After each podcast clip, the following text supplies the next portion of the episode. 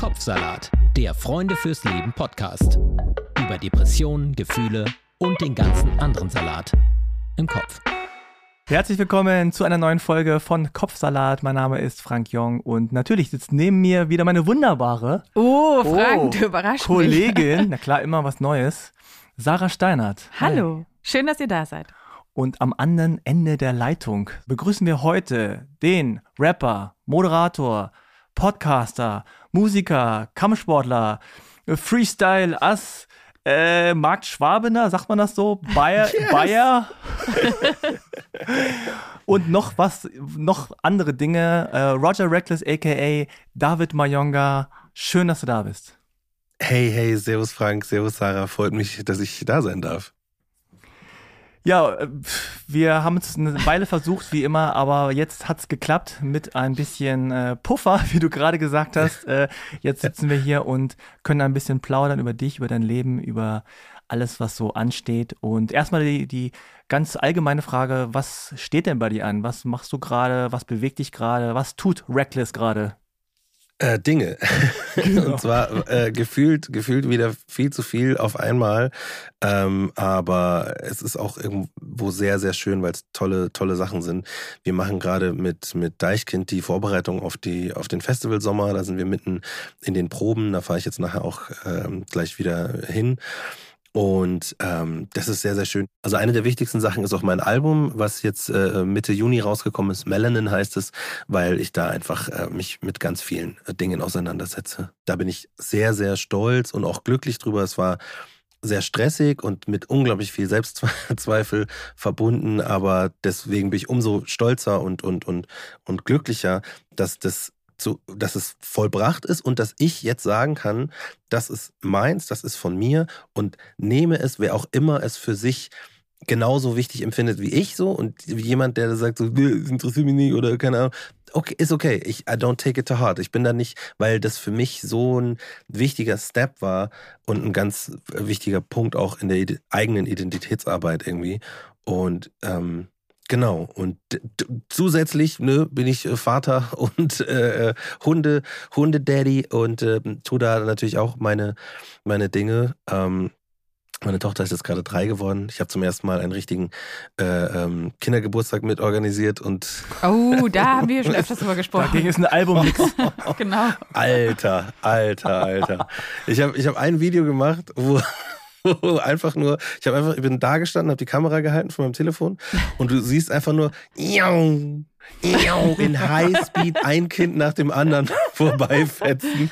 Alle high on Chocolate Cake. Wow. Wo wir auch gesagt haben, so, okay, nee, wir müssen das nächste Mal irgendwie Karottenkuchen oder irgendwas. Wir haben eh schon weniger Zucker drin, aber es war immer noch zu viel. Geil. Und was ist das Besondere? Ähm, jetzt, wir könnten natürlich auch über den Kindergeburtstag sprechen, aber ähm, ja. wir sind ja hier auch in einem Podcast, wo wir vor allem über Depressionen, über mentale Gesundheit sprechen. Ja. Und jetzt habe ich mich gerade schon gefragt, was ist das Besondere an dem Album für dich, was jetzt gerade rausgekommen ist? Ähm, es ist tatsächlich mehrere Besonderheiten so. Das, das Wichtigste ist, dass ich mir gesagt habe, ähm, ich erst einmal wollte ich gar kein Album machen. Ich wollte ein paar Songs machen, weil ich 2020 als äh, die Pandemie äh, kam, als, als äh, äh, George Floyd umgebracht wurde, war ich in so einer, in so einer unter so einer starken psychischen Belastung, also man muss sich das so vorstellen, ich kam, ich bin, ich bin ja frisch bei, bei Deichkind dazugekommen. So, ne? Wenn ich Solomucke mache, das ist Nischenmucke, das heißt, ich spiele kleine Clubs, äh, in München auch eine größere Halle, aber äh, deutschlandweit ist alles eher kleiner und nischig so. Das heißt, eine Tour von der Größe mit jeden Tag über 10.000 Leuten war für mich psychisch auch mega anstrengend so, weil dieser, dieser Ride von, von Endorphin-Overdose zu äh, allein in der, in, der, in der Koje im Bus ist für, für mich als äh, ähm, Mensch, der sein Leben lang schon mit, mit depressiven Episoden kämpft, so, das war nicht einfach. Und dann aber so quasi nach Hause zu kommen, und zu wissen, es kommt der Tourkater, es kommt dieser Drop nach einem, nach einem äh, äh großen Ereignis so, es kommt der, der, psychische äh, Downer und da brauche ich Zeit und muss mich um mich kümmern.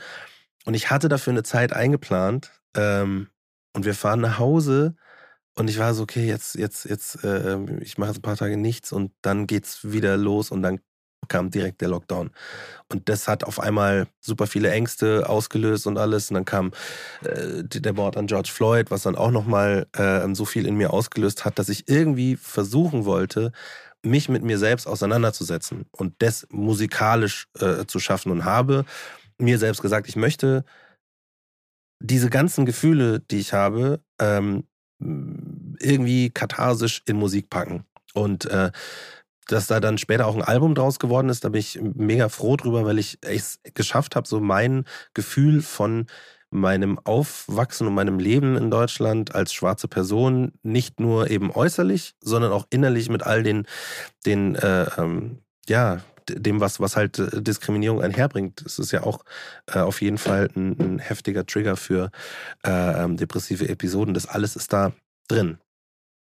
Da bin ich total froh, weil das jetzt habe ich so das Gefühl, ich habe es in der Hand und kannst so kannst so wo, wohin legen oder wohin bringen. Und ähm, äh, gleichzeitig äh, war ich früher immer, ich habe sehr persönlich immer geschrieben schon so ähm, oder fast immer, ähm, aber es war halt immer, wenn jemand dann das kritisiert hat, habe ich mich in meiner Person kritisiert gefühlt und mhm. war immer so, oh Gott, ich will am liebsten gar nichts rausbringen, was ich auch lang gemacht habe. So, ich bin, weiß auch nicht wie, aber mhm. mit einem einzigen Album jahrzehntelang äh, äh, durchs Land getingelt, so ohne neue Musik, weil ich so, so sehr das nicht ausgehalten habe, ja. die Sachen da rauszubringen. So. Und ähm, genau, und diesmal ist es, ist es anders. Mhm. Ja, also ohne das ganze Album gehört zu haben, aber jetzt äh, die Songs, die jetzt gerade rausgekommen sind, schon, die sind ja wahrscheinlich da auch mit drauf und man merkt da schon, ja. finde ich, noch eine andere, ähm, eine andere Linie, sage ich mal. Also auch äh, irgendwie äh, geradliniger, was auch immer das mhm. jetzt, ich weiß gar nicht, wie ich es formulieren soll, aber also ich finde, man merkt mehr, dass du noch mehr bei dir bist und dass du einen mehr stärkeren mhm. Fokus, genau, stärkeren Fokus hast auf Dinge äh, und auf, auf Themen. Also du hast ja angesprochen, Pandemie war, also George Floyd war, Black Lives Matter war, ähm, mit den ganzen Themen, die noch drumherum waren. Also du sagtest, ne, große Tour, dann plötzlich alles weg.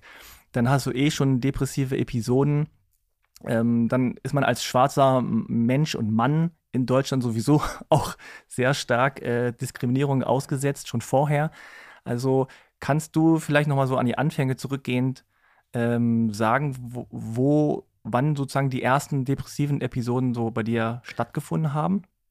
Ja, ich, ich, ähm, das weiß ich noch ziemlich genau, vor allem weil ähm, ich das damals überhaupt nicht wahrgenommen habe. So, ich, äh, ähm, ich war so äh, Anfang 20 und wir hatten, ich habe mich gerade dazu, ich hatte, ich hatte ähm, äh, einen, einen Major-Deal mit einem, einem, äh, Kollegen, mit dem ich Musik gemacht hatte. Ich habe zum ersten Mal quasi noch in der Schule vor meinem Abi ähm, richtig Geld verdient so und äh, die musikalisch wurde das Projekt dann aber in eine Richtung gelenkt, wo ich gesagt habe, das, das möchte ich oder kann ich nicht mitgehen, weil ich bin so ein, so ein, ich war so conscious, Rap ist für mich total wichtig und wenn man Rapmusik macht, dann muss man irgendwie was weitertragen, was irgendwie Leuten helfen kann und so. Und ich war immer so äh, anti, äh, ähm, anti Glorifizierung von, von Straße etc. pp. so.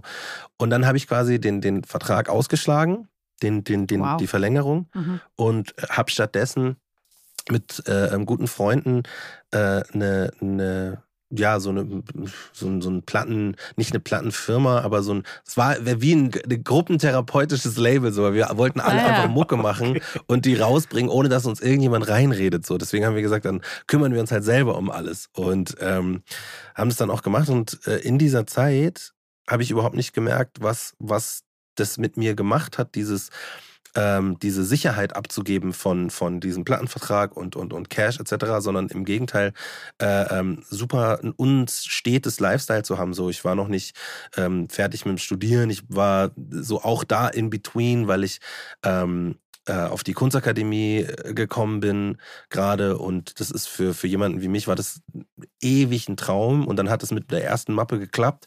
Und dann habe ich aber auf der, auf der Akademie gemerkt, dass es nicht mein Space ist, dass ich mich da nicht so äh, frei fühlen kann so. Und ich habe das alles nicht bemerkt, weil ich die ganze Zeit Sachen gemacht habe. Und das ist so in mir gekocht. Und irgendwann konnte ich nicht mehr, ähm, also hatte ich wirklich Schwierigkeiten ähm, aufzustehen, also in der Früh in den Tag zu starten.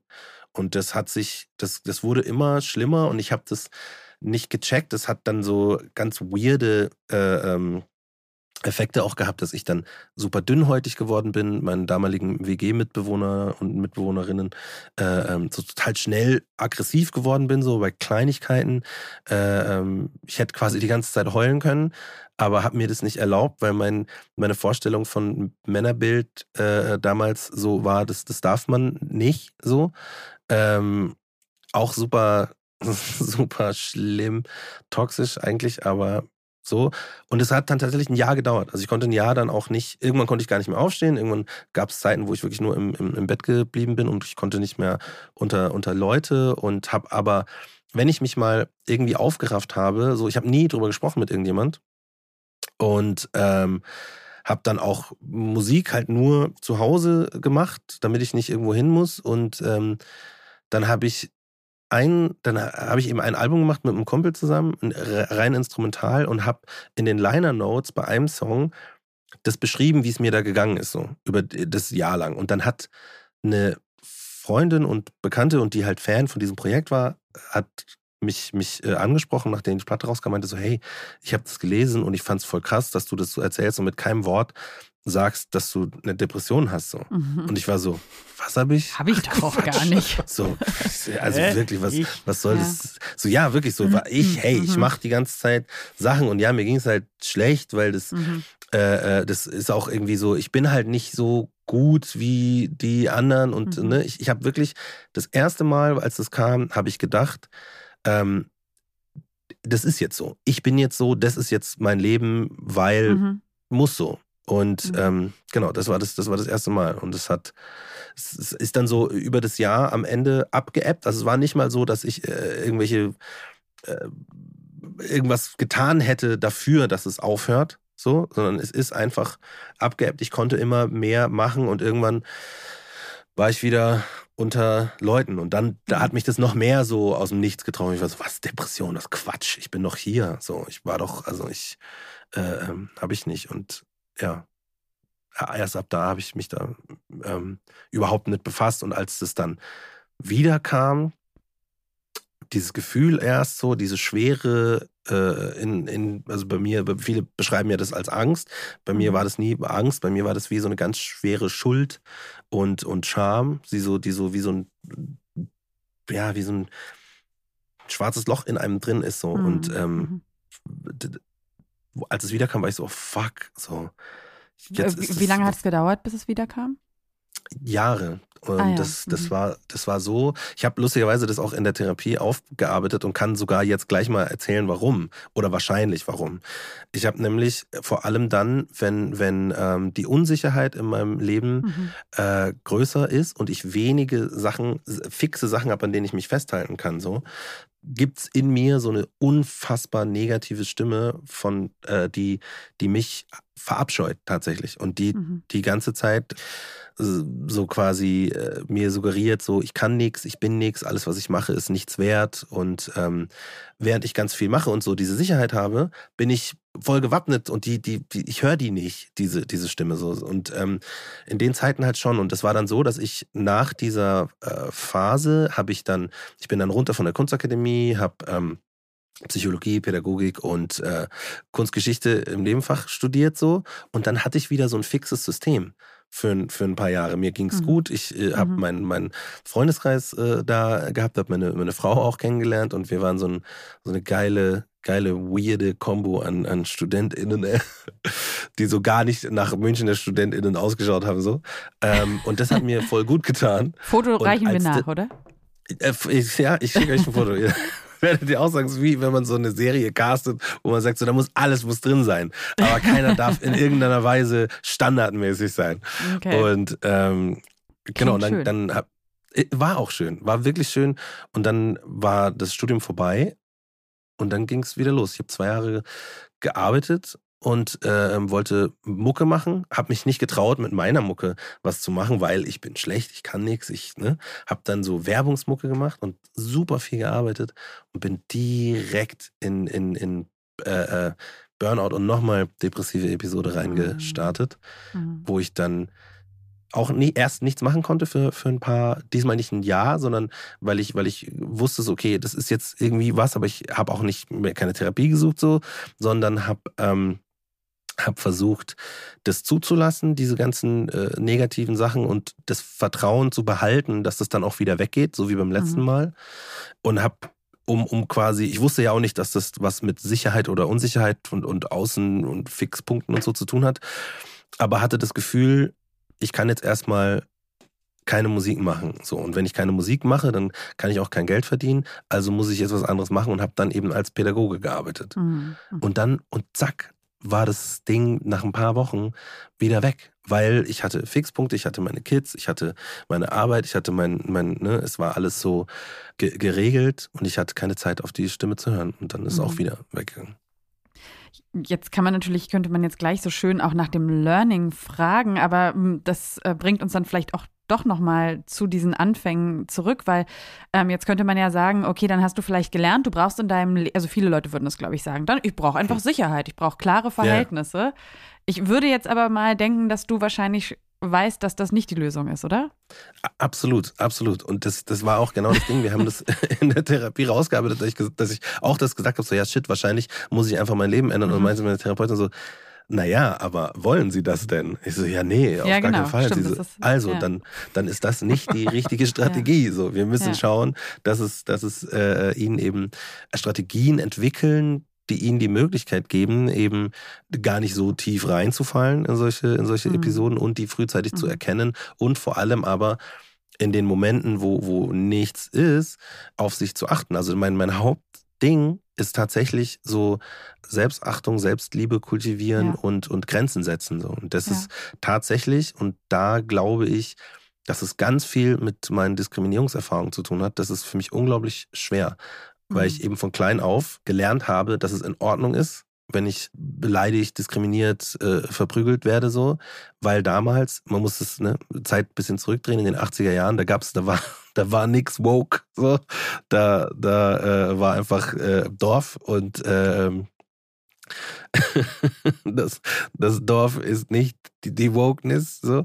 Und ähm, ich, ich glaube, dass einfach dieses immer wieder merken, so, es scheint in Ordnung zu sein. Niemand hilft mir oder begehrt auf und wenn mhm. ich aufbegehre, bin ich der Böse, weil ich mhm. darf mich nicht wehren, ich darf nicht brutal sein gegenüber den anderen, wenn die mich, keine Ahnung, monatelang äh, Trizen, Pisacken äh, versuchen zu verprügeln oder verprügeln und ich dann irgendwann ausraste und zurückgebe, dann bin sofort ich, also ich, ich hatte keine Chance in keine mhm. Richtung mhm. und habe mich dann in der, das weiß ich noch, in der dritten Klasse wirklich dazu entschieden, als, als Kind zu sagen, so, ich bin jetzt immer nett. Ich bin jetzt immer nett und wenn Leute scheiße ja. zu mir sind, bin ich auch nett. Und ich glaube, das hat ganz, ganz viel mit mir gemacht, weil ich es halt nie gelernt habe, auch so Konflikte gesund für mich zu lösen. Mhm. So, es mhm. gab nur Schmerz, Schmerz, Schmerz. Äh, äh, und dann bei mir Aggressivität, Wehren, Hilfe, Hilfe, ich, ne, Kontrollverlust, so, ich will mhm. irgendwie die, die Kontrolle wieder haben. Oder, oder es gab runterdrücken, runterdrücken, runterdrücken, um, um ähm, bestehen zu können, so um, mhm. um, um nicht immer in diesen Situationen zu sein. Und ich glaube ganz stark, dass das dazu geführt hat, dass mein Selbstbild und meine, meine, ja, meine Selbstliebe und mein, wie ich mit mir umgehe, meine eigenen Grenzen mhm. setzen und, und, und ähm, das auch auf eine gesunde Weise machen, dass das halt krass gelitten hat. Mhm. Du hast ja auch ein Buch geschrieben, glaube ich, vor ungefähr drei Jahren, äh, ein N-Punkt-Wort äh, darf nicht neben mir sitzen. Also da erzählst du davon, dass du schon in der Kita oder im Kindergarten damals äh, jemand äh, diesen Satz gesagt hat zu dir, ein Kind. Ja. Und du erstmal ja. nicht wusstest, wer ist denn jetzt N? Punkt, ja, Punkt. Genau. So, ich ähm, war da so, ging's schon ich los. auch nicht neben so einem Satz. Ja, der, der, ja. Riecht der. ja. ja, also ich meine, das, das äh, zeigt schon, also dieses äh, Klima von damals und wie früh das auch anfing. Ne? Also diese, ja. äh, Alice Hassas hat das ja Mückenstiche genannt, Mikroaggression. Ja.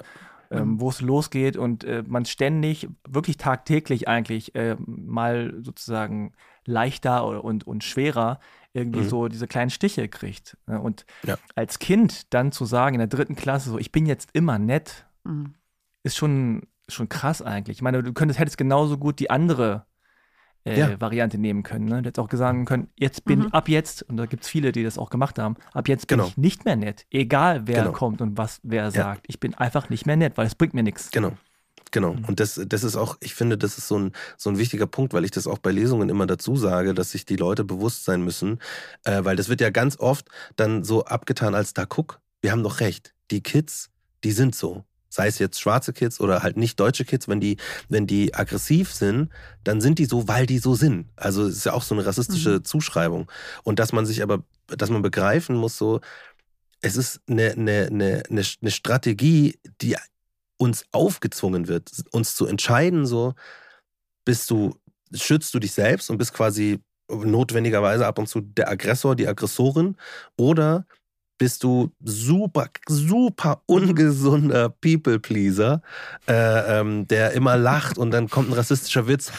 ja, genau, weil ich schwarz bin. Gell? Weil ich, mhm. ich, mhm. ja. So witzig. Ich, es tut überhaupt nicht weh. Ich könnte nicht heulen. Nee, nee, ich find's mega lustig. Gott sei Dank seid ihr meine Freunde. Das ja, haben wow. einfach so viele äh, äh Menschen durch, inklusive mir eben auch. Und da ich glaube, dass das äh, das, ich finde es so heftig, dass ne, wir sind in 2022 und dass erst jetzt in Deutschland angefangen wird, über die äh, Effekte, die diese Erfahrungen haben, auf die eigene äh, psychische Gesundheit haben. So. Mhm. Also du hast diese ganzen äh, Stiche erlebt, diese ganzen Aggressionen erlebt und gerade als junger Mensch kann man das ja noch nicht so einordnen. Man denkt immer noch, man selber ist irgendwie falsch. Gibt es denn äh, Momente oder, oder Phasen, wo du gesagt hast, wahrscheinlich so in der Jugend, Pubertät, wo du gesagt hast, so, ah, da habe ich was gefunden, was irgendwie zu mir passt äh, oder eine andere Art von Identitätsfindung, wo man sagt so, oh, das ist was, jetzt, jetzt komme ich ein bisschen mehr zu mir. Total. Also das war tatsächlich bei mir ähm, Rapmusik. In, in, in meiner frühen Jugend und, und Kindheit schon äh, habe ich die gehört und habe aber erst später erfahren, erkannt und gecheckt, dass das quasi zu diesem ganzen Konglomerat Hip-Hop dazu gehört. Und dass das ähm, eine, eine Jugendkultur ist und dass, dass man da, e, e, egal wo man herkommt, egal wo man auch finanziell herkommt, reinkommen kann und sagen kann so, hey, ich mach das und ich mache mhm. das okay oder ich mache das irgendwie gut und dafür kriegt man dann Respekt, weil dadurch, dass ich quasi immer nur negativ, negativ, negativ auf meine Person bezogen habe, so zum ersten Mal zu, zu wissen, so, hey, okay, es geht jetzt nicht um mich, es geht um etwas, was ich tue.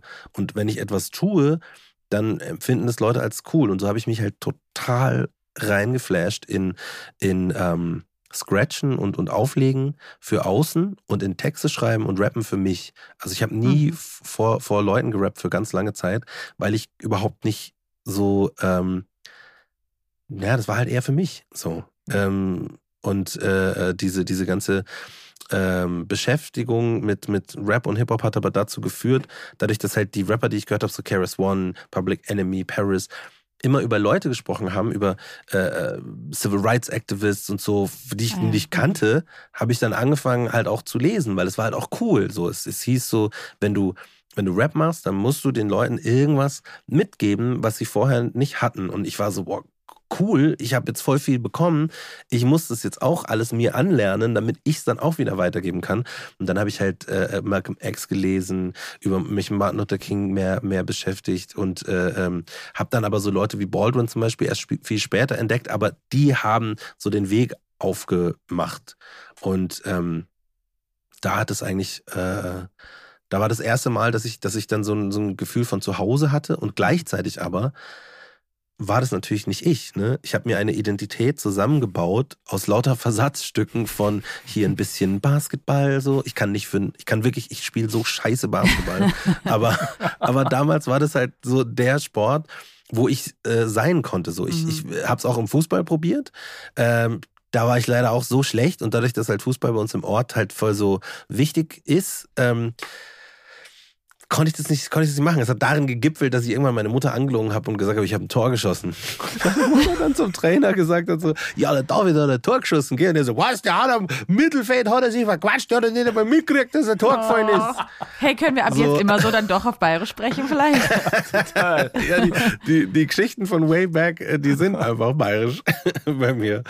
Aber ich, ja. also ich habe es jetzt schon so rausgehört, dass trotzdem so diese Faszination für Rapmusik schon ähm, nicht was war, wo du dir du hast jetzt ja gesagt, so, dass du dir so Versatzstücke zusammengesucht hast. Für mich klang mhm. das jetzt aber schon so, als wäre das wirklich eher so plötzlich glitzert's am Horizont und da entsteht so eine Leidenschaft und äh, du gräbst dich einfach nur aus Interesse und aus Brennen so tiefer und tiefer rein und versuchst dann auch genau. eigene Sachen. Und dieses, das Basketball, das klang für mich jetzt eher so wie, ja, okay, das könnte ich jetzt mal machen, so vielleicht please ich damit auch wieder, oder? Das ist doch schon dann so ein Unterschied mhm. gewesen. Es, naja, es, es, es war tatsächlich alles ein bisschen zusammen. So, ich wollte, dadurch, dass ich halt, dass ich alles, was, was an Rap, was ich an Rap gehört habe oder was mich an Rap äh, ähm, berührt hat, aus USA kam und nicht aus Deutschland, mhm, war so, ich so total ja. Black, also, also Afro-American Community mäßig. Ja. Und da ist halt Basketball ein total wichtiger Punkt und Basketball und Hip-Hop war halt auch so ein wichtiger Punkt und ich, mei, und ich habe das halt probiert und es hat echt so, es hat so lang gewirkt auch, ne, bis, bis die gegnerische Mannschaft gemerkt hat, aha. Bis es losgeht. Er, ja, er sieht nur so aus. Ja, so, ja bei, bei, keine, bei, bei, mir so mit Taekwondo oder mit äh, Kampfsport, ne? Ich, auch, ich, war auch nicht gut. Du hast doch einen Gürtel. Ja, ich habe einen Grüngurt, aber das ist so, so nix. Aber habe ich auch nur gemacht, damit man mich sagen kann, ich habe es gemacht. Und ja. wenn ich dann, wenn ja. Leute mich fragen und ich sage, ja, ja, ja klar, habe ich gemacht, dann brauche ich es auch nie zeigen oder machen, weil die Leute denken, ah, okay, ist bestimmt krass. Auf eine gewisse Art und Weise. Ist, es, ist es natürlich aber auch, glaube ich, auch irgendwie was insofern Normales. Ne? Also ich glaube, alle suchen, also Identitätssuche und dass man halt erstmal auf die äußerlichen Merkmale geht, die die anderen auch dir spiegeln. Also das kann jetzt sein deine Hautfarbe, dein, dein also ethnisch Äußeres, das kann deine Größe sein, das kann, keine Ahnung, die, die, die, deine Schönheit oder deine mangelnde Schönheit sein. Ne? Ich glaube, so auf eine gewisse Art und Weise ist es wahrscheinlich was Normales, dass man da erstmal ein bisschen lost mit ist und versucht, da sein eigenes zu finden und vielleicht auch erstmal so ein bisschen bedient, was die anderen, weil dieses geliebt werden wollen, anerkannt werden wollen, ja. ne, das ist halt was, das haben wir einfach alle in uns. Absolut. Das ist mhm. deswegen, ich, wenn ich, wenn, wenn ich nur ganz, ich, ich, ich, ich, ich, ich sperre mich immer bei normal, bei dem Ausdruck. So, äh, äh Ach so wenn man, ja. wenn man sagt, das ist normal oder nicht normal, weil ich, ich, ich, mhm. ich würde, ich, ich glaube, dieser Wunsch nach Liebe ist was ganz Natürliches. Mhm. So, das, das wollen wir alle. Wir sind soziale mhm. Wesen so. Äh, ähm, aber der, der Rest, weil da, ne, wenn ich, wenn ich so überlege, was, was, was, was Frank, was wir alle, wir drei, wie wir hier sind, wir werden alle Diskriminierungen mhm. erlebt haben schon in, in gewissen Feldern. Und das verändert wiederum unseren Umgang mit diesem natürlichen, ich will geliebt werden. So, und manche Leute, die noch nie diskriminiert wurden, wie jetzt halt, oder die lange nicht diskriminiert wurden, mhm. weiße, nicht übergewichtige, mhm. nicht untergewichtige, nicht zu kleine, nicht mhm. zu große Männer. Mhm. So, it's, it's a mhm. small, äh, ne? Ja, aber, aber die gibt's. Die, genau, die gibt's und die haben das, die, die, die, die können quasi tatsächlich sagen, so ja, ich, so, so, so wie ich, wie ich mhm. bin. Die sind dann nur mit dieser, mit dieser Thematik beschäftigt, ohne äh, ähm, irgendwie so das Gefühl zu haben, ich, ich äh, ähm, muss gegen ein Klischee kämpfen oder ja. ab und zu, wenn ich das Klischee bediene, hilft mir das oder so. Das ist dann schon, glaube ich, nochmal was anderes. Deswegen finde ich, es ist so ja, wir haben das halt so gelernt. Ja. Also es ist für uns normal, in Anführungszeichen, aber eigentlich ist es, ist es so, so super, super individuell. Mhm. Mhm. Na, ich wollte mal ganz kurz sorry. Zwei tiefe Einatmen. Wir wollen jetzt beide was dazu sagen. Na, Frank, ich lasse ja, dir den bitte, Vortritt. Na, ich wollte nur noch mal ganz kurz sagen, äh, das, das Schöne an Hip-Hop ist ja, dass man gerade so als MC, also als Rapper oder auch als DJ, aber als Rapper nochmal anders, glaube ich, dass man sich so eine eigene äh, Rapper-Persönlichkeit aufbaut. Ne? Also auch ein bisschen so, wie man gerne gesehen möchte. Und äh, mhm. im Rap ist ja auch so Überhöhung und ein bisschen so, eine, so ein gespielter Größenwahn ja auch Teil des Ganzen. Ja. Ähm, und wenn man es dann aber äh, auch da in Anführungszeichen richtig macht oder wenn es gut läuft, ideal läuft, dann ist es so, dass beide Persönlichkeiten dann irgendwie voneinander lernen, sage ich mal, ne? und eins mhm. werden. So, dass man irgendwie ja. sagt, guck mal, so, da bin ich auf der Bühne, ich bin der Krasse, ich bin der Beste, hier, zack, zack, zack. Ich bin schnell im Kopf, ich bin äh, hart am Austeilen, ne, ne, ne? aber eigentlich bin ich doch ein netter Typ, so empathisch und äh, viel interessiert. Und irgendwie kommt das dann womöglich irgendwann zusammen. Also, was hast du für dich, für, also in der Identitätsfindung als Rapper sozusagen rausgefunden für dich als, als Mensch? Das ist, also lustigerweise, das finde ich auch. Das ist eine richtig gute Frage. Eine richtig gute Frage. Muss ich jetzt auch eine richtig gute Antwort Wo geben. steht die? das hier in meinem Kopf. ähm, also ich, ich muss auch erstmal überlegen, weil weil das stimmt total. Also ich glaube, genau das, was du gerade beschreibst, wie Rapper sind mit dieser Über Überzeichnung und, und wie sie sich darstellen, dann sind die schon angekommen an dem Bild, das sie von sich haben wollen. So, oder dass sie das, ne, das, und das habe ich erst jetzt. Mit also dem das Album. Ich erst seit ja. kurz. Ja, ja. genau. Ja. Mhm. Ähm, und ich, ich, ich überhöhe mich nicht in der, in der Sache, dass ich sage, ich bin besser als die anderen, weil so bin ich einfach nicht. Mhm. Ähm, sondern es ist eher so, ich zeichne mein von mir, mir erdachtes und erwünschtes, fertiges Bild meiner Identität. So ein starkes, ah, total selbstsicheres Ich, so, ähm, wo ich tatsächlich noch, ne, also nicht mehr so weit, aber auf jeden Fall noch ein bisschen entfernt bin. So. In meinem, in meinem äh, Weg war aber ähm, war tatsächlich genau das das Problem, dass ich nie eine Vision hatte von wie ich, wie, wie eine Kunstfigur oder so sein soll. Deswegen war ich auch äh, immer sehr nah an, an mir. Und ich habe ich hab, äh, sogar auf meinem ersten Album vor, vor äh, gefühlt 100 Jahren schon über äh, meine Erfahrungen als, als Kind gesprochen, über G Gewalterfahrungen und das, das, das Lied hieß halt dein Kind hoch, weil ich äh, quasi ähm, jungen Eltern, äh, die, die vielleicht ihre eigenen Traumata auf ihre Kids äh, bringen und das kann ich so verstehen, dass, dass die merken so, hey, das ist, äh, das ist ein zerbrechliches äh, kleines Gefüge, so da muss man drauf achten. Ähm, und das ist so, das war irgendwie immer das Ding. Ich habe Musik wirklich vor allem genutzt, um irgendwas ähm, von mir irgendwie rauszu, rauszugeben in der Hoffnung, dass es irgendjemand anders hilft und habe erst später dann erkannt, was das macht, was Leute dann darin sehen. So, ich hatte die, ähm, ich hatte ganz viele unterschiedliche Projekte, nicht als Roger Reckless, sondern als Tima Cassi zum Beispiel, was so eine Gitarrenprojekt äh, war, oder Gewalt, was dann auch so, ein, so eine, so eine Gitarren-Hardcore-Band war, wo dieser, dieser was wir sind oder was ich auch als Frontmann dann bin, von außen projiziert wurde. So ganz krass und ganz, äh, äh, ähm, weil ich halt super meine ganze Wut da rauslassen mhm. konnte. Mhm. Und ich weiß noch, ich hatte mal ein Interview mit einer Dame nach einem Festivalkonzert, die meinte so, so nach den ersten zwei Fragen war so, Entschuldigung, du bist ja voll nett. Also, ja. das hätte ich nie gedacht, mhm. weil du so, du bist so, so, so äh, schreist da rum und bist voll äh, geladen und, und angespannt und so. Und da habe ich dann das erste Mal gemerkt, so, okay, krass, ähm, es, ist, es, es ist wirklich so, dass es für Leute auch wichtig ist, wenn sie was anschauen, dass sie verstehen, was man da ist. Und erst dann habe ich mir Gedanken gemacht drüber, ja, wer bin ich der, also gut, in, in, der, in, der, in der Band war es irgendwie durch das, was ich da reingebracht habe und gemacht habe, von außen klar. Dann habe ich das einfach weiter mhm. bedient, genau, mhm. weil das, das, das, das hat sich für mich ja auch richtig angefühlt so. Aber zurück zu meiner eigenen Mucke zu kommen und dann zu sagen, ja, was, was machst du denn jetzt? Da hatte ich erstmal nichts. Und deswegen habe ich ähm, bin ich auch ganz tief gegangen und habe äh, hab dann auch wieder eine depressive Episode gehabt. Und nach der bin ich zu Maniac, einem großartigen äh, Produzent aus, aus äh, ähm, äh Regensburg. Ich wollte Süddeutschland sagen, aber machen wir spezifisch Regensburg, gell? Eigentlich ähm, wir schon. ja, okay.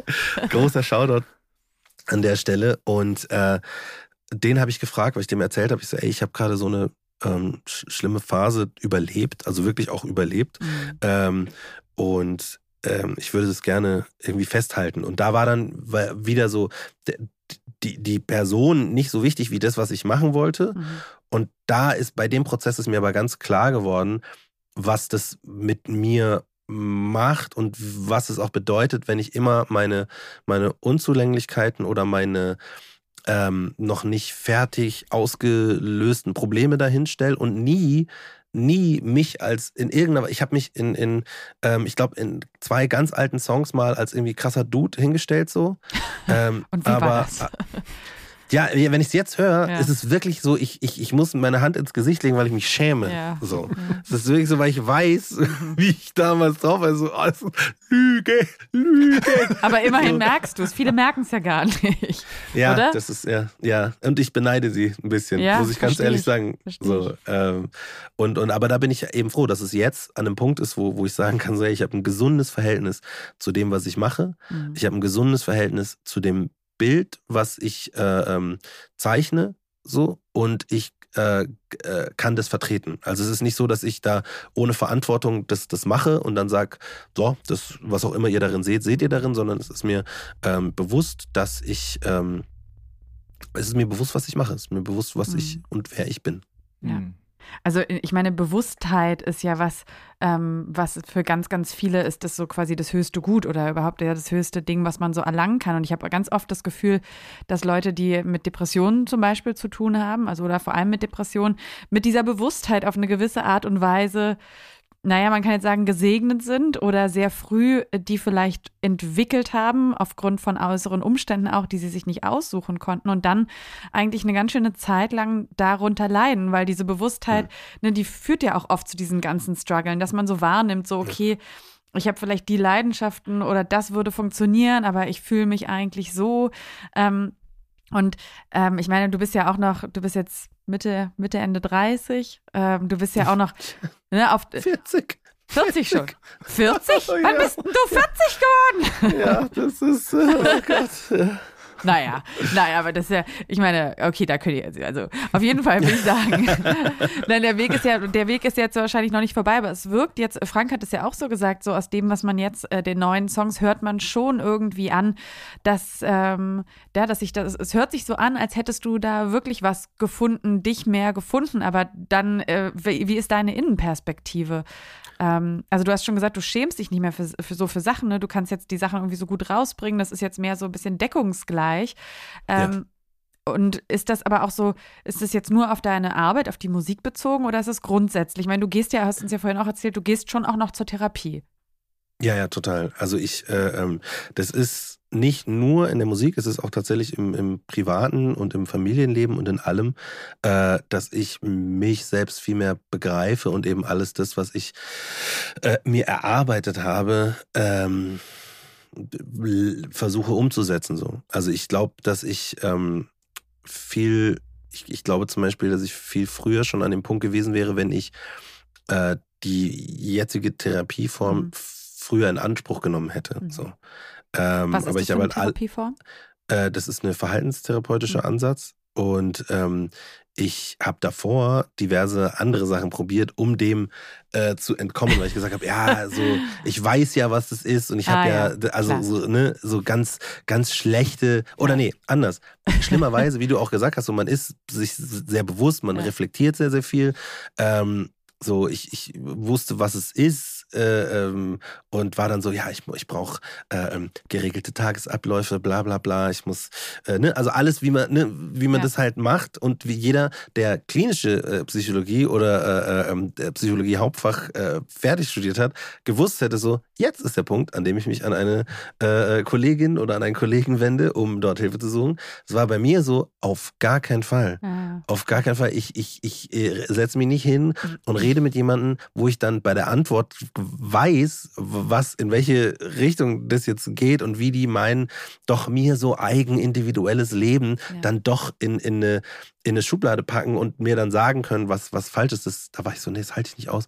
Und habe dann so Hypnose und alles Mögliche probiert. Und das, das hat auch funktioniert für den Moment. Aber in der Pandemie äh, hat gar nichts mehr funktioniert, weil ich hatte meinen Sport nicht mehr. Ja, ich hatte ja. alle, alle Dinge, an die ich mich, an denen ich mich festhalten konnte, sind so out the window. Mhm. Und da habe ich dann gemerkt, okay, krass, wenn, wenn ich, wenn ich meine paar Dinger nicht mehr habe, dann, dann gerate ich komplett aus dem Ruder. Und dann habe ich auch keine Chance und keine Möglichkeit mehr, das aufzuhalten. Ich bin da so richtig mit so, mit so, mit so einer Schrottkarre ohne Bremsen auf die Wand zugefahren und habe dann durch, durch Glück, wirklich einfach nur durch Glück, weil ich mich einem ähm, Kollegen zu der Zeit noch nicht mal engen Freund, sondern Kollege, mit dem ich viel gearbeitet habe, so ähm, geöffnet habe und der mir dann gesagt hat, ja, er ist auch in Therapie und er ist in so einer äh, in so einer ähm, Einrichtung, wo es nicht so lange dauert, weil ich monatelang versucht habe, einen Platz zu bekommen und ey, es ist Kennen auf jeden Fall schrecklich. Ja, ne? ja, das ist das mhm. ist so brutal und ich habe ja. erst vorgestern so ein Meme gesehen, wo jemand gesagt hat, äh, so wenn wenn man mit mit äh, äh, äh, psychischen Krankheiten so umgehen würde wie mit normalen Krankheiten so oder andersrum, äh, wo jemand gesagt hat so, ah, du hast ein gebrochenes Bein, da kannst du mal kannst du froh sein, wenn du in sechs, ja. sieben Monaten, wenn sich das mal jemand anschaut, so mhm. und das ist das war auf jeden Fall echt brutal, wo ich mir gedacht habe so, ich weiß nicht, ob ich also und das klingt jetzt dark, aber ich weiß nicht, ob ich das, ob mhm. wir jetzt dieses Gespräch führen mhm. hätten können, wenn das nicht geklappt hätte. Mhm. So. Und wenn das durch diesen Zufall nicht äh, hingehauen hätte. So, weil ich habe alles probiert. Ich habe auch äh, bei, bei ähm, die Technikerkrankenkasse hatte in der, in der Pandemiezeit so ein, so ein ähm, äh, Online-Depressionscoach angeboten so und dann musste man sich über einen Fragebogen eben äh, ähm, da das, das machen, dass man, dass man da, dass man da rankommt. Und für mich war der Fragebogen ausfüllen mhm. war so demanding, mhm. dass ich das nicht geschafft habe. Was mich mhm. noch tiefer gedrückt hat, weil so ich, ich schaff's nicht mal, so ich bin so scheiße, ich schaff's nicht mal, mir Hilfe zu und so, dann habe ich es auch nicht verdient und solche Gedanken okay. äh, äh, kamen dann halt und äh, durch diesen Zufall, dass er gesagt hat, so, hey, äh, schreib dahin, das ging bei mir mega schnell, habe ich das gemacht, habe eine E-Mail geschrieben, habe am selben Tag äh, einen, einen äh, Termin am Ende der Woche ähm, bekommen für, für einfach Anamnese und zu gucken, ob überhaupt das, das passt. Und äh, am Wochenende, also nach diesem Freitag, am, ich glaube am Sonntagabend oder Montagabend, hat mir schon meine jetzige Therapeutin geschrieben, dass sie äh, sich dem Fall annehmen würde. Und äh, ähm, das war, war mega. Ja, da warst du wahrscheinlich sehr erleichtert, oder? Boah, ey, das war, das war, also auch jetzt, wenn ich drüber spreche, mhm. wird mir einfach so krass bewusst, wie, mhm. wie wie das einfach mhm. bei so vielen Leuten eben gerade dieses Glück, dieses Mini-Glück nicht kommt und dann wieder alle sagen so, das hätte ich mir ja nie gedacht, dass bei der, der war oder die war doch immer so fröhlich oder bla bla bla, wo ich mir denke so, hey, es ist äh, ähm, viele wissen überhaupt nicht, wie weder wie sich Depression anfühlt, noch wie Menschen mit Depressionen damit umgehen. Mhm. So, ne, dieses, dieses zu, zu glauben, wenn es jemandem schlecht geht, dann, dann läuft man immer mit, mit einer Träne und nö, Mundwinkel nach unten draußen rum, so damit jeder sieht, wie es einem geht, mhm. ist einfach völliger Quatsch. So. Mhm. Deswegen äh, war ich da mega froh und kann nur als Tipp geben, wenn, wenn man eine, eine, eine ähm, Therapie braucht und quasi Schwierigkeiten hat, TherapeutInnen zu finden, dass wirklich diese Ausbildungsinstitute mhm. äh, äh eine Hilfe sein können. Weil die suchen, es gibt, muss man sich auch informieren, dass es auch äh, gute sind, weil es gibt ja oder gab ja, bevor es diesen Studiengang gab, auch Myriaden Möglichkeiten, da auch über ähm, Heilpraktiker-Geschichten äh, eine Therapiezulassung oder Kassenzulassung zu bekommen. I'm not shitting on the Heilpraktikers now, I'm sorry, aber mir persönlich, ich habe mich wohler gefühlt, eben, dass ich weiß, es sind äh, ähm, studierte PsychologInnen ja.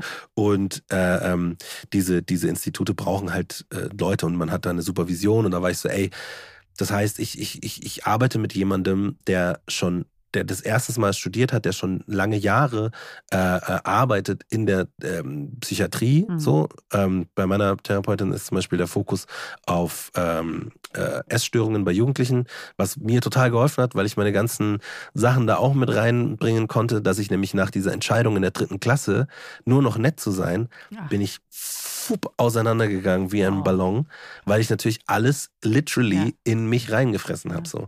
Und deswegen struggle ich seitdem auch immer mit dem Gewicht und bin so eine Achterbahn der, der Dinger, so quasi, du kannst immer so alle sieben Jahre oder so mir Fotos zeigen, dann bin ich einmal super thin und super fit so oder glänze so in diesen Pausbäckchen und wie jetzt, ne, hab so mehrere Kins oder wie der Jens Na, ja. äh, klug gesagt. Ich sehe nur eins.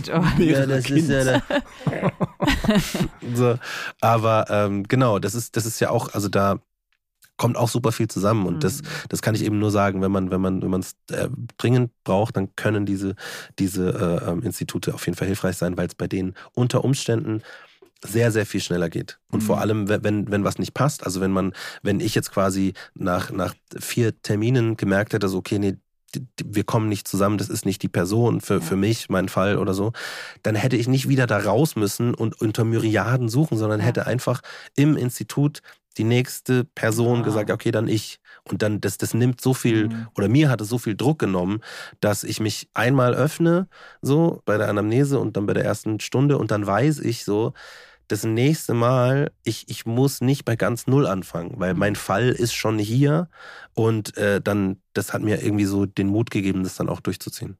Mhm. Und würdest du sagen, du hast, weil du hattest am Anfang das so angedeutet, dass so die Hauptarbeit jetzt auch wirklich so Selbstliebe, Selbstannahme ist?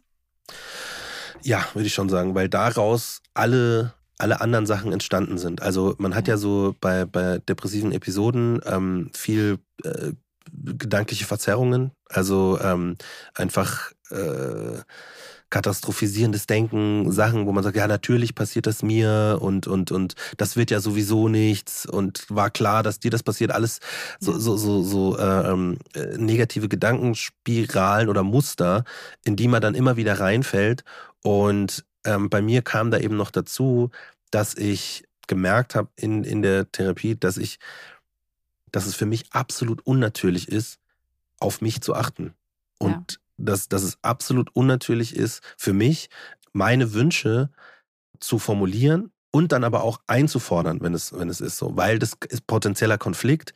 Das, das, das möchte ich nicht, dann habe ich keine Freunde mehr, dann haben mich die Leute nicht mehr gern.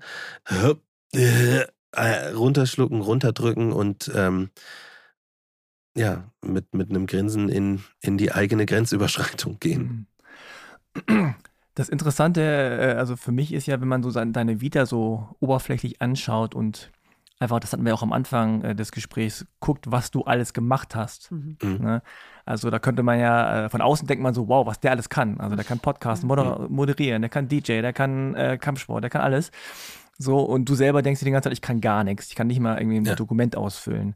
Also ich würde noch mal ganz gerne rein in, in diese Facetten, in dieses Facettenreichtum-Ding. Mhm. Ne? Also Reckless tut Dinge und du tust die Dinge ja. äh, aus, aus verschiedenen Gründen, aber ich habe auch mhm. das Gefühl, du hast das immer so, so verschiedene Emotionen quasi fast schon so ausgelagert. Ne? Also hier bin ich jetzt, hier darf ich wütend sein, mhm. bin ich wütend. Mhm. Äh, hier bin ich eher so der empathische Moderator. Hier äh, mache ich Rap und kann ein bisschen so, so tun, als, als wäre ich cool und, und tough. So, ja. Ne? Und, äh, und du hast es ja, so ausgelagert. So, vor allem nur ein bisschen. Ja, aber genau, genau so da so ein bisschen, hier so ein bisschen. Und du hast alles abgedeckt, weil das bin ich alles. Ich bin all diese Dinge. Ne? Aber so dieses, okay, wo kommt denn alles zusammen, ist schwierig. Ja, oder wenn dann einer sagt so, also wütend gefällt es mir, aber so als empathischer Moderator so, äh. Hm. Ja, oder Rap finde ich ja gut so, dass du so cool bist, aber da habe ich gesehen, bist ja voll nett, ist gar nicht so cool. Also so ne, ständig auch angreifbar sein und ähm, ja, ich habe das Gefühl, jetzt kommt jetzt so alles so zusammen. Ne? Also gerade auch in der Musik. Komischerweise meine ich es zu hören, dass in der Musik auch das alles verkörpert ist. Ne? Also du, du hast äh, Songs, wo du in dem Song, ich glaube auch, ich glaube, es ist We Black, mhm. dass du halt so, so aggressive Dinge hast und dann wieder so was mhm. ganz Sanftes mit Klavier. Ja, also so, wo man dann merkt, so, ah ja, und aber es ist irgendwie authentisch passend. Ne, so. Und äh, also eine Sache wollte ich nochmal kurz, kurz ansprechen, und zwar der Kampfsport, weil der ja auch im Grunde so ist, wo man sagt, so, okay, Kampfsport jetzt ist ja auch mal so eine taffe Männergeschichte. Rap ist so eine yeah. taffe Männergeschichte. Ah ja, klar, passt. Aber dann machst du ja Brazilian Jiu-Jitsu.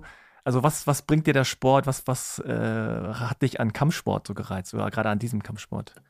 Also ich bin tatsächlich schon, schon, schon mein Leben lang oder mein halbes Leben lang äh, so Kampfsport-affin und habe auch alle möglichen Sachen gemacht, von, von Judo über Kung Fu, über äh, Muay Thai ähm, und bin dann beim Jiu-Jitsu hängen geblieben, weil ähm, ich, ich hatte mich verletzt im, im Muay Thai und bin nicht mehr so reingekommen, so wirklich. Und ich äh, ähm, habe so immer dieselben Muster. Ich habe tatsächlich Kampfsport gemacht, nicht um männlich zu sein, sondern weil ich als, als Kind irgendwann entschieden habe, ich möchte nicht mehr diese Machtlosigkeit haben, wenn mich äh, Nazis verprügeln. So, ähm, ich möchte selber da, dafür sorgen können, dass ich auf mich äh, ähm, achten kann oder aufpassen kann oder mich zumindest das Gefühl habe, ich kann irgendwas machen. So.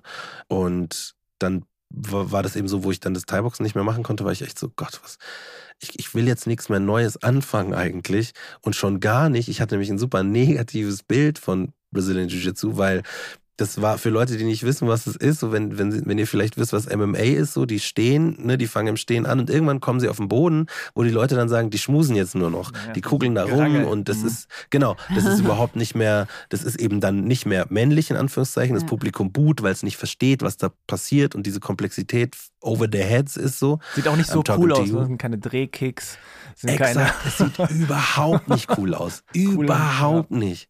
Du siehst Pupus und, und, und, und Rücken. So, das ist das, das, ist das Ding. Und, ähm, und da war ich so, ja, ich weiß nicht, ob das ist, auch wenn, wenn, wenn, wenn viele Leute gesagt haben, das total faszinierend ist, war ich so, ach, ich weiß nicht. Und war dann aber mit meiner äh, ähm, mit meiner Frau auf so einem ähm, Sportfest, wo alle Münchner Vereine sich gezeigt haben, inklusive der, der Ringerverein, Shoutout an die, an die 60er Ringer, die sich da gerade wieder aufgebaut haben. Äh, und ähm, unter anderem eben auch Brazilian Jiu-Jitsu. Und als ich das live gesehen habe, habe ich zum ersten Mal diese Dynamiken ein bisschen besser verstanden, weil ich war immer so, so, ey, ich, ich kämpfe seit Ewigkeiten, wieso kapiere ich nicht, wieso ist es für mich mhm. so schmusen, so, mhm. ähm, und da sehe ich so, dass auch, ne, dass das Mädchen mit Jungs, Frauen mit Männern, dass das quasi auch äh, ähm, total egal ist, äh, ähm, wer gegen wen kämpft. Du kannst mit, du kannst es mit jedem Menschen machen und das hat mich einfach fasziniert. Ich war immer so, was macht jetzt die Person? Was will die? Ich check's, ich check's nicht. Und bin dann zu dem Trainer gegangen und habe gesagt, so, hey, ähm, ich würde mir super gern das Training mal angucken. Ich habe es mir jetzt angeschaut. Das, ich finde es äh, interessant so, aber ich sage gleich dazu, ich habe super viel äh, ausprobiert. Ich bin auch gerade auf der, auf der äh, Suche so. Also es kann sein, dass ich wirklich nur ausprobiere so und dann, dann gehe. Und dann hat er mich angeschaut und hat gesagt, du bleibst bei mir. Das weiß ich schon. War das der Teddy? nee, das, das ist äh, aber auch ein Augsburger Schwabe. Ah. Ähm, äh, und äh, er sollte Recht behalten haben. So mittlerweile äh, bin ich seit über zehn Jahren dort, habe äh, meinen Braungurt und äh, ähm, mach, mach weiter. Aber das war die Faszination, warum ich dabei geblieben bin, war im ersten Training, dass ich ähm, gegen jemand ganz leichten äh, mhm. gekämpft habe. Also man hat äh, erst, also ich muss es immer so äh, dazu sagen, für Leute, die das noch nie gemacht haben, so ihr müsst euch vorstellen, ihr kommt da rein, dann äh, ist normales Aufwärmen, äh, man hat ein T-Shirt und eine kurze Hose an, man wärmt sich auf, dann gibt es einen Technikbereich, wo man dann die Techniken durchgeht, die sehr komplex sind tatsächlich. Äh, ähm, für mich war es auch ungewohnt, meine Beine um die Hüfte eines äh, Mannes zu, zu schließen und man ist dann so nah. Das war mir so ein bisschen, okay, das ist jetzt schon sehr nah. Und da war ich so, so, ich glaube, ich weiß nicht, ich glaube, weiß nicht, ob das meins ist. So. Und am Ende des Trainings gibt es immer das sogenannte Rollen oder Sparring oder, oder Raufen oder Rangeln wo man quasi frei aufeinander äh, zu äh, da ne und versucht sich da zu kontrollieren am Boden. Und ich war mit jemandem, ich hatte damals ähm, 112 Kilo, glaube ich, oder 110 Kilo, äh, ähm, aber trainiert, also keine, kein, kein, nicht viel Fett. Mir gegenüber ein 74 Kilogramm äh, Junge, ähm, der sagt, Du versuchst einfach eine dominante Position zu bekommen. Das ist ja dein erstes Mal. Äh, mach dir keinen Stress, probier das einfach. Und ich pack den und denk mir, jetzt habe ich dich. Und auf einmal war der weg und er war bei mir auf dem Rücken und hat mich gewürgt und ich musste abklopfen und ich war so, what the fuck? How did that happen? Okay, das passiert mir nicht nochmal. Nächste Runde, pack ihn, zack, ist er wieder weg, ist er wieder auf meinem Rücken, ausklopfen, fertig. Und dann war ich so, okay, krass das finde ich faszinierend. Komme die nächste Stunde wieder und bin mit einem sehr großen äh, Mann am, am Rangeln, der sich auf mich drauf wirft. So. Und ich habe Platzangst unter dem. Ich habe wirklich, äh, es kommen alle diese äh, ähm, äh, Macht, äh, nicht Machtverluste, sondern Kontrollverluste und, und mhm. diese, diese mhm. Ängste aus mhm. meiner Kindheit, die sind so da, als wäre ich wieder 10, 11, 12 so. Und, äh, und ich klopf ab, weil ich es nicht aushalte. Nicht, weil er irgendeinen Griff gemacht hat, sondern weil ich es psychisch nicht ausgehalten habe. Mhm. Und ich klopf ab, der lässt mich hoch. Es ist überhaupt kein Thema. Der sagt nicht, äh, warum, warum hast du das jetzt gemacht? Ich habe doch gar nichts gemacht. Sondern das ist einfach nur so, er steht auf, ich, ich stehe auf, wir äh, geben uns einen Fistbump wieder, dass es wieder losgeht. Und das Ganze geht von vorne los. Ich lande wieder in der Position. Wieder kommen diese ganzen Feelings hoch. Ich muss wieder abklopfen. Und ich, ich komme gar nicht dazu, mich zu schämen oder mich komisch zu fühlen, weil es immer gleich weitergeht. Mhm. Und ich habe in dieser einen Stunde mein, mein, meine Toleranz gegenüber diesem Gefühl mega aufbauen können, weil ich wusste, ich bin in der Kontrolle. Auch wenn ich fühle, ich habe den Kontrollverlust, auch wenn ich fühle, das kommt alles hoch, mhm. ich muss nur einmal abklopfen und es ist sofort alles vorbei. Und es ist auch nicht so nachhaltig wie als, als Kind, als ich die tatsächlichen Schlägereien erlebt habe, wo das ja eh, das trägt man ja, also ich habe das auf jeden Fall Tage mit mir getragen. Und da ist es sofort zu Ende, nachdem ich abgeklopft habe. Und das war für mich der Punkt, wo ich gesagt habe, boah geil, das ist das das ist das Beste, um mit mir selber klarzukommen und um mich selber zu spüren und zu fühlen. Und äh, es ist, es ist in Ordnung. Ich darf hier alles fühlen. Ich mhm. darf hier alles sein. Ich darf auf mich achten. Ich darf was versuchen. Ich darf versuchen, rough zu sein, wenn ich das abspreche mit meinem, mit meinem Partner, meiner Partnerin so. Und das fand ich einfach unglaublich und finde es immer noch äh, toll und wichtig für mich. Ich finde es äh, auch so krass spannend, weil ich glaube, jeder, der ähm, auch schon Therapieerfahrung hat, kommt vielleicht irgendwann mal so an den Punkt, wo er merkt, so allein dieses zum Beispiel drüber reden, ähm, mhm. erschöpft sich irgendwann so ein bisschen. Und diese körperliche Ebene ist halt total wichtig. Und das ist jetzt auch so ein bisschen äh, so eine Art Trend, dass das ein positiver Trend, dass das mehr mhm. mitgesehen wird. Wir sind halt so eine, ne, so, so, eine, so, so ja. ein, ein, System aus Körper, Geist und noch ein paar ja. mehr Sachen. Aber Körper und Geist kann man halt relativ konkret ansteuern. Und dann, ja. man, manche Leute wie ich machen halt viel Yoga, das ist aber das gleiche Prinzip. Ne? Da geht es auch darum, eigentlich alte im Körper abgespeicherte Erfahrungen, Emotionen so sanft wieder an die Oberfläche zu holen, sodass du mit denen arbeiten kannst, dass die mhm. abfließen und du deine Toleranz erhöhst. Ja. Oder zumindest die auch so, ja, so energetisch wie abfließen lässt. Und das ist jetzt ja bei deinem Brazilian Jiu-Jitsu eigentlich genau das Gleiche. Und ähm, wahrscheinlich einfach dann ja auch dann irgendwie so selbstermächtigen. Ne? Du kannst da selber hingehen, du begibst dich in diese Position, hast auch die Stärke, das auszuhalten, bist nicht, auch nicht mehr das Opfer, sondern im Gegenteil. Ja. Also total. Ja, also, also manchmal, manchmal ja, manchmal ist man quasi in der, in der, in der, in der Rolle des, des Opfers und manchmal halt nicht. Und das ist auch Aber schon weil du es aktiv machst, bist du es nicht, finde genau. ich, weißt du? Ja, stimmt. Das stimmt. ist so, weil so selbstwirksam. Also ja. du, du, entscheidest dich ja in so eine, und das ist ja auch nicht mehr, du bist nicht mehr ausgeliefert, dann klopfst du und dann ist es genau. wieder vorbei. Genau. So, ne? Das heißt, das genau. ist schon eine andere, ja. Ja, hm. das ist schon ein anderes äh, Reingehen. Aber das ist genau, genau das, was du beschrieben hast, ist das, was mich so fasziniert. Das ist, äh, ähm, äh, es, weil man halt auch aus seinem eigenen Körper so viel lernen kann irgendwie. Auch so, äh, wie man auf sich aufpasst, auch so, wie man auf sich achtet, wie man äh, ähm, sein, sein, ja, also genau das, was ich quasi im privaten Leben nicht konnte, ja. diese, diese Selbstachtung und, und ne, äh, ähm, das, das konnte ich da. Aber das musste ich auch schmerzhaft lernen, weil ich am Anfang habe ich nicht so auf mich aufgepasst so und da verletzt man sich dann so. Mhm. Und dann kriegt man aber direkt die Rückmeldung so in einem, in einem safen Space, so wo der Partner noch loslassen will, weil man nicht geklopft hat so. Aber es ist, ist einfach too late. Mhm. Und dann ist es so, ah ja, shit, dann muss ich jetzt wieder mit einer Halskrause rumlaufen. für, für eine Woche. Sieht man das Doppelkinn halt nicht. Ist ja auch gut. Da, damals hatte ich keins. damals, das kam, das kam erst jetzt hier wie Pandemie, Jiu-Jitsu aus. Äh, äh das gleichzeitig ist, ich habe auch Yoga gemacht immer äh, mhm. parallel zum Jiu-Jitsu, weil das genau wie du sagst, man, ja. man weiß genau, wo der Körper ist. Es war so für mich ähm, Verletzungsrisiko fast gleich null, wenn ich äh, ähm, regelmäßig Yoga mache zum äh, BJJ dazu. Und ähm, und das habe ich aber auch, bei mir war dann alles weg. Dadurch, dass ja. Jiu-Jitsu weggefallen ist, ist Yoga weggefallen, ja. ist Krafttraining weggefallen, ist äh, äh, äh, Sprinten weggefallen, alles. Und mhm. dann kam dazu Essen und, und, Klar, und, ja. und, und, Trinken und halt, ne, diese alten Muster, in die man dann reinfällt, wenn man, ähm, wenn man nicht ständig oder stetig dran arbeitet. Und bist mhm. du da immer noch gefährdet, diese Muster wieder reinzurutschen? Würdest du sagen, konstant gefährdet oder? Ich, ich glaube ja, auf jeden Fall. Ich glaube, ähm, äh, weniger gefährdet als, als früher, weil mir bewusster ist, ähm, dass es Strategien sind. Das ist nicht so, wie früher habe ich das als, als, als Fehler und fehlerhaftes Verhalten betrachtet. so. Ah ja, cool. äh, aber mhm. jetzt, jetzt merke ich halt, das sind Strategien, die ich lernen musste, um irgendwie klarzukommen und um irgendwie das alles zu schaffen, was, was geschaffen wurde. Das heißt, ich gehe jetzt viel nachsichtiger mit mir um. So, das mhm. hat ein, ein, guter Freund und, und Rapper, äh, zwei Seiten, hier ein großer Shoutout nach Dorsten äh, im, im Pod äh, gesagt, so, man muss sich betrachten so mit, mit, mit äh, Liebe, Nachsicht und Humor. Ja. Und das war ich so, ey, das, das ist so ein wunderbarer Satz. Und für mich ist es aber nur ein Satz. Ich möchte irgendwann, dass ich das fühlen kann und auch so, so leben kann. Da bin ich noch nicht, aber ähm, ich bin unterwegs.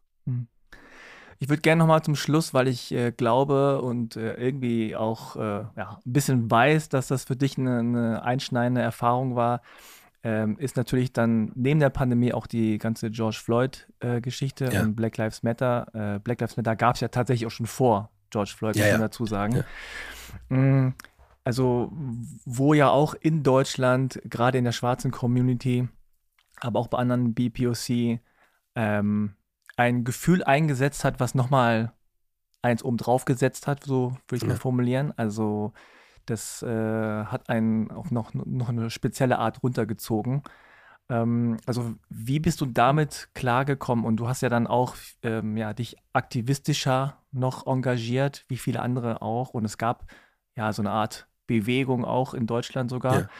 Ähm, also wie bist du damit umgegangen? Was hast du da rausgezogen und wie hast du das alles, ne? also depressive Episoden, Pandemie und äh, gerade Vater und, und so weiter, wie hast du das alles dann noch mit untergekriegt, sodass du nicht total ähm, untergehst? Ja, ich würde genau sagen, so ich habe es eben nicht untergekriegt, mhm. so, sondern ich habe es ja. einfach ge gemacht. Das war so ein bisschen auch getrieben von irgendwie klarkommen damit mhm. und äh, ähm, das, das, das, ich habe einfach, ich habe so, wie es auch ganz vielen ging, so die diese Lücke im, im, im, in der Wolkendecke gesehen, wo die Leute gerade die uns zuhören, wenn wir über Rassismus sprechen. So, ich, ich habe, ähm, das weiß ich noch, ich habe in, in ein, zwei Jahren davor haben, haben wir angefragt bei, bei irgendwelchen Talkshows oder so, ob wir äh, ähm, Thema Rassismus und, und das Buch und so weiter. Und es waren also, nö, nö, Rassismus ist kein Thema für uns, Rassismus ist kein Thema für uns so. Und, und dann auf einmal waren so alle so, ja, hey, ist voll mhm. unser Thema, so come on. Ja.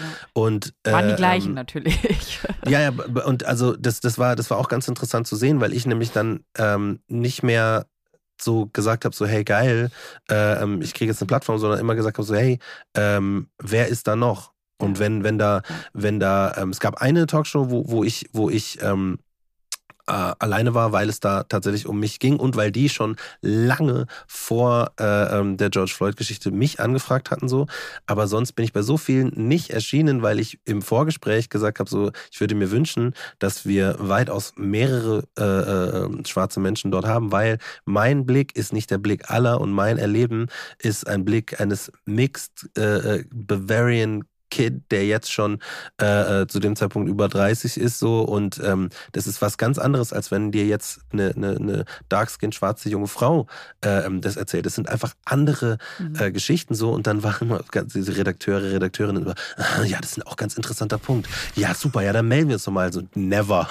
Echt? so einfach. Ja, ja, und ich habe bei, bei ein paar Shows, habe ich dann gesehen, dass sie sich dann doch getraut haben, ähm, zwar nicht jetzt drei oder vier, aber zumindest zwei Menschen zwei einzuladen. einzuladen ja.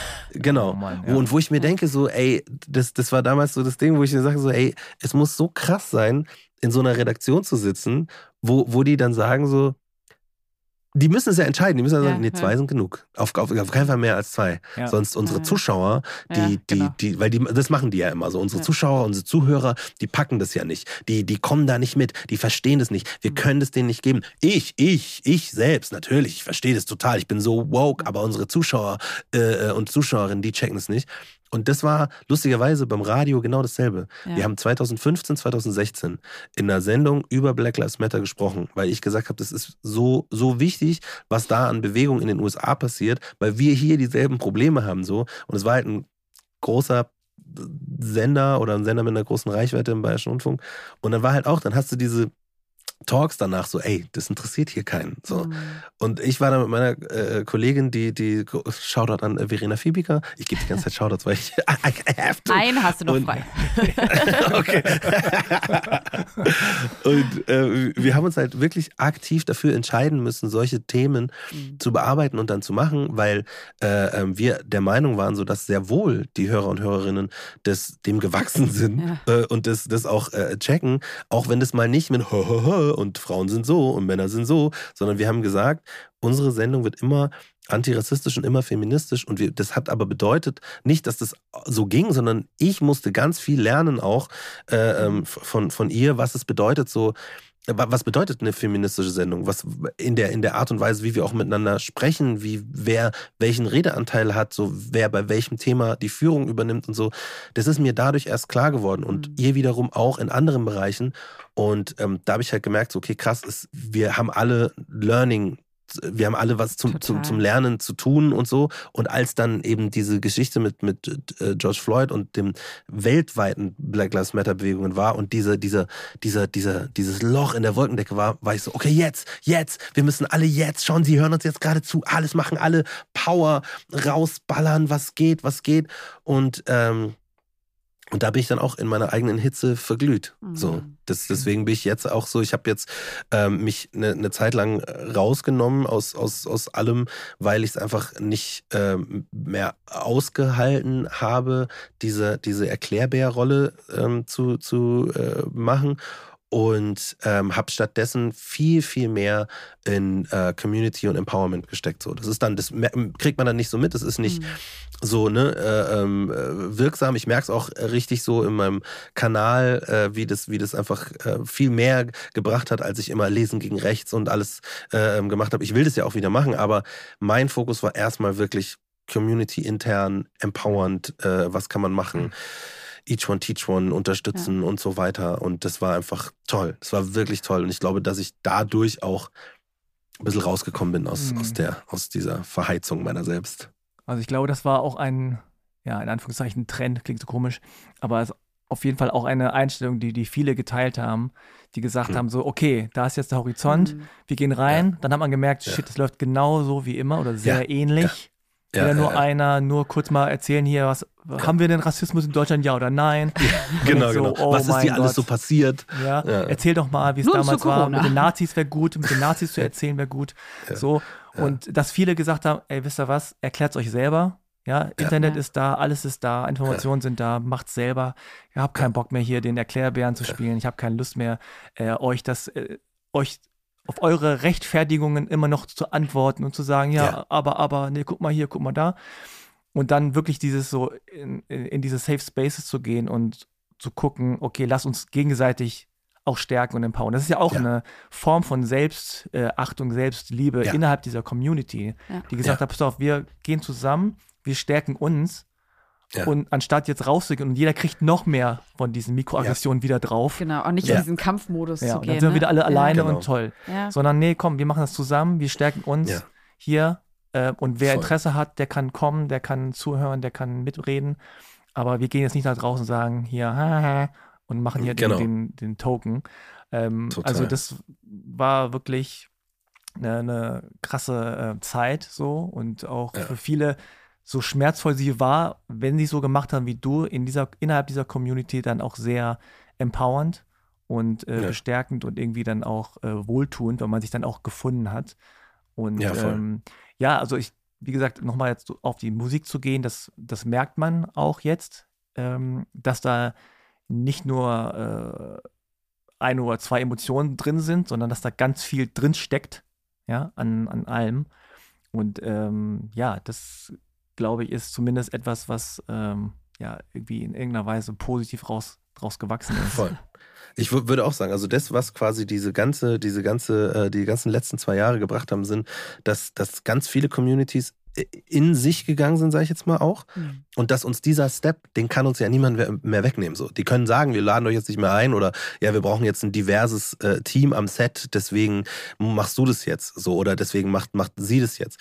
Ähm, aber dieses, dieses, dass wir auch gemerkt haben, zum Beispiel in unserer Community so, was wir für Probleme innerhalb der, der doch so mannigfaltigen Community haben, so, das ist, das fand mhm. ich auch total wichtig, sozusagen ja. so, hey, wir müssen selber äh, ähm, an, an, an, an ganz vielen Ecken äh, lernen, damit wir diese zukunftsorientierte Gesellschaft schaffen. Und wenn wir halt merken, so, anstatt da rauszugehen und den Leuten, die eh so fünf Schritte hinter uns sind, äh, äh, ähm, das zu erklären, so, hey, lass lieber äh, auf uns achten und auf die ganzen anderen marginalisierten Gruppen, die, die genau dieselben Struggles haben wie wir, intern und äh, extern und dann wir sind halt die Zukunft. So ist es einfach. Und so sehe ich das auch, dass es so rein gesellschaftlich, auch wenn das jetzt irgendein Uwe und ein Horst, okay, nee, nee, ich kann nicht Uwe Horst, sagen, weil meine, meine, Lieblings, nee, ja, genau, ich kann nicht sagen Uwe, weil es mein Lieblingsband ist und Horst auch nicht, weil I love that boy.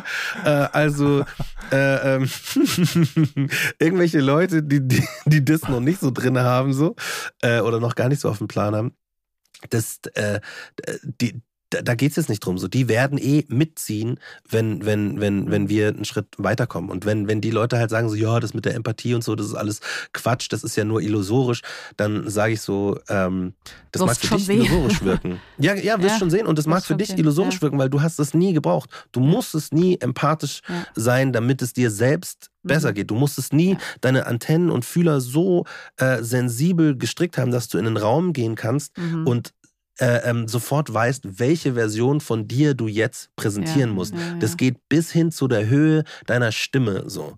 Das, das, äh, weißt du, so ich, ich gehe in einen, in einen, in, oder als das 14-jährige Ich geht in den Raum rein und sagt, ja, hallo, guten Tag, ähm, ich wollte nur fragen, so, ne?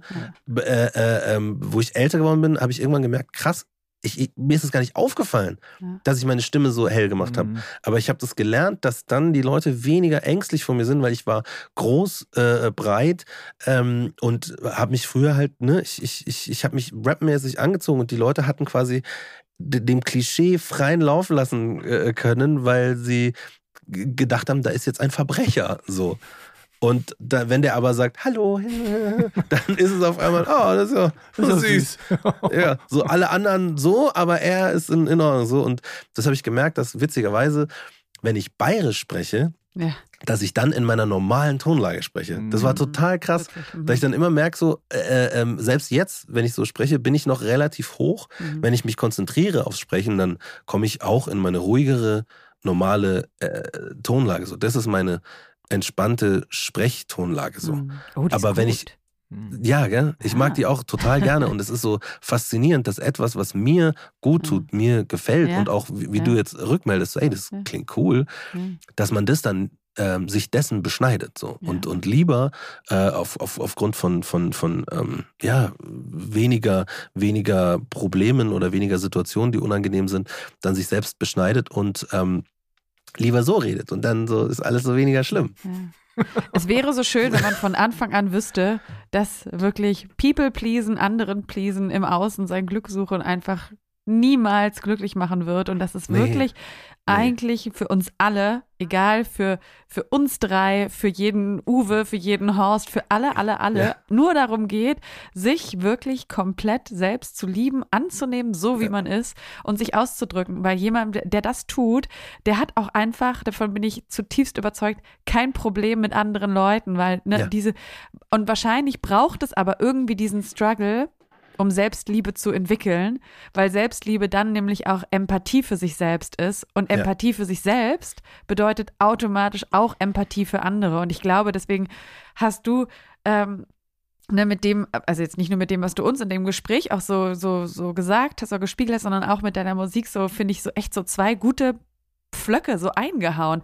Nicht Kampfmodus und ja, und da, hm. dies ist das alles noch falsch und richtig, sondern eigentlich, dass es um diese zwei äh, Kernthemen, Empathie und Selbstliebe geht. Voll, Oder? voll. Also, ja, ey, ja, danke, dass du das so, dass du so sagst. Ich, äh, äh, ich, ich, ich glaube, ich glaube, das genau so, dass wenn, wenn, ähm, wenn man empathisch, gesund empathisch für sich selbst sein kann, dann ist man es automatisch für andere. Ja. Wenn man äh, äh, selbst hm.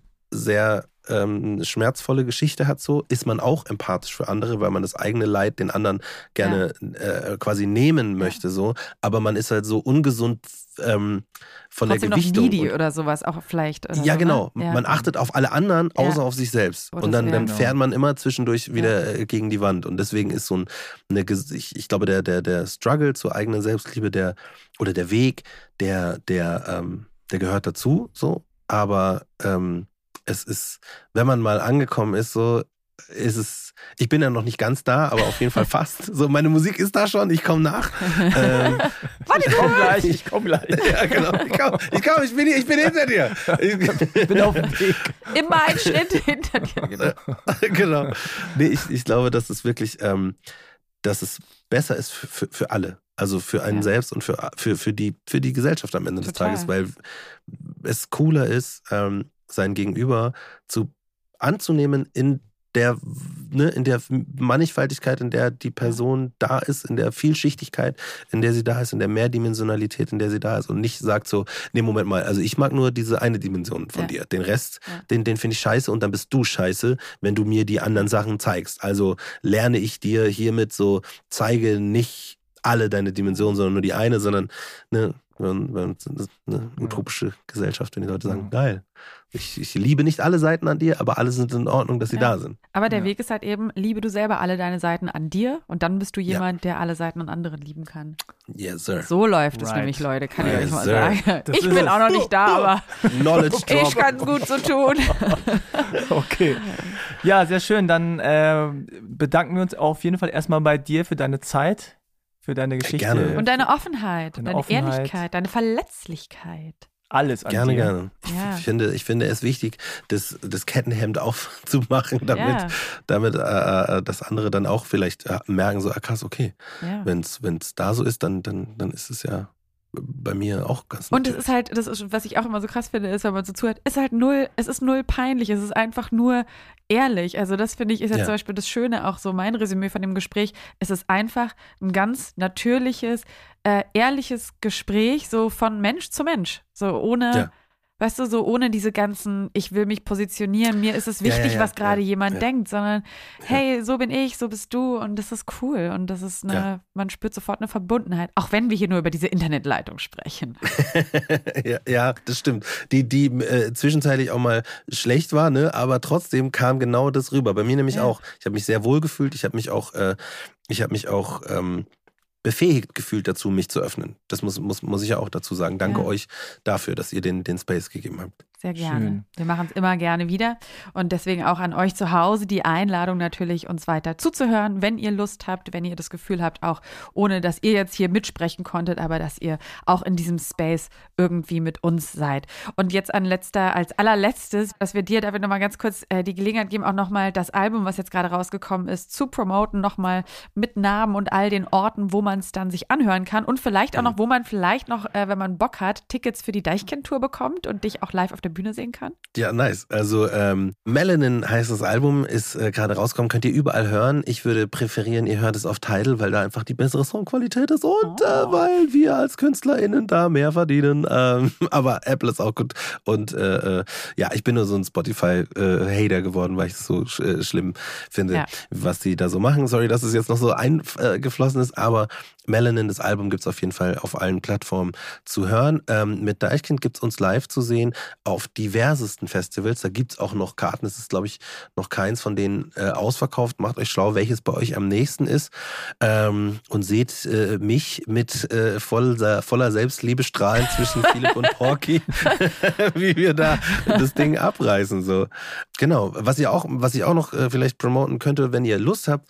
Wir haben eine Serie gemacht, die heißt Almost Fly so eine, so eine Coming-of-Age-Serie, ähm, wo ich äh, unter anderem auch am Drehbuch mitgearbeitet habe und eine, eine äh, kleine Rolle äh, habe und ähm, die, die, die Kids gecoacht habe, die da rappen. Die gibt es jetzt überall auch äh, zum Gucken und so weiter. So, genau. jetzt bin ich. Genau, das Buch kann man ja auch immer noch kaufen. Ein N-Wort darf nicht neben mir sitzen. Du hast auch noch einen Podcast.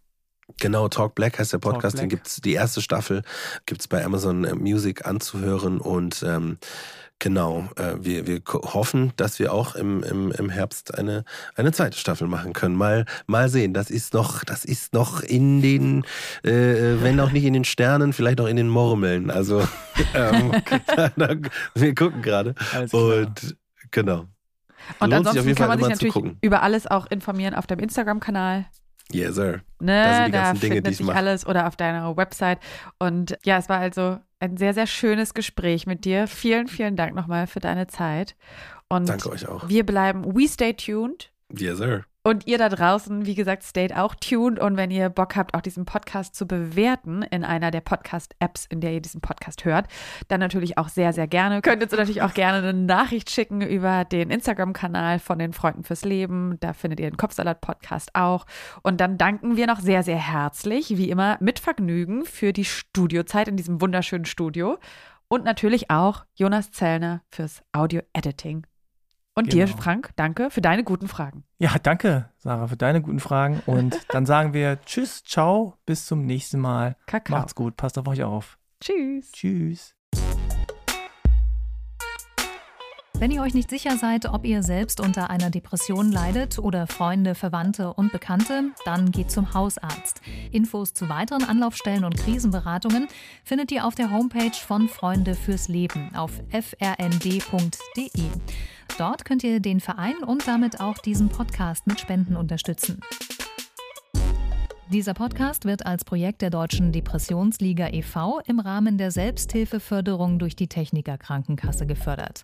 Wenn euch unsere Themen interessieren, dann hört doch auch mal in den anderen Podcast von Freunde fürs Leben rein. In Bar Talk spricht Moderator Markus Kafka mit prominenten Gästen über schwierige Themen wie Depressionen und Suizid aber auch über Lebensfreude, Inspiration und die Reise zu sich selbst. Bar Talk gibt's überall, wo es Podcasts gibt und auf der Homepage von Freunde fürs Leben unter frnd.de/slash podcast.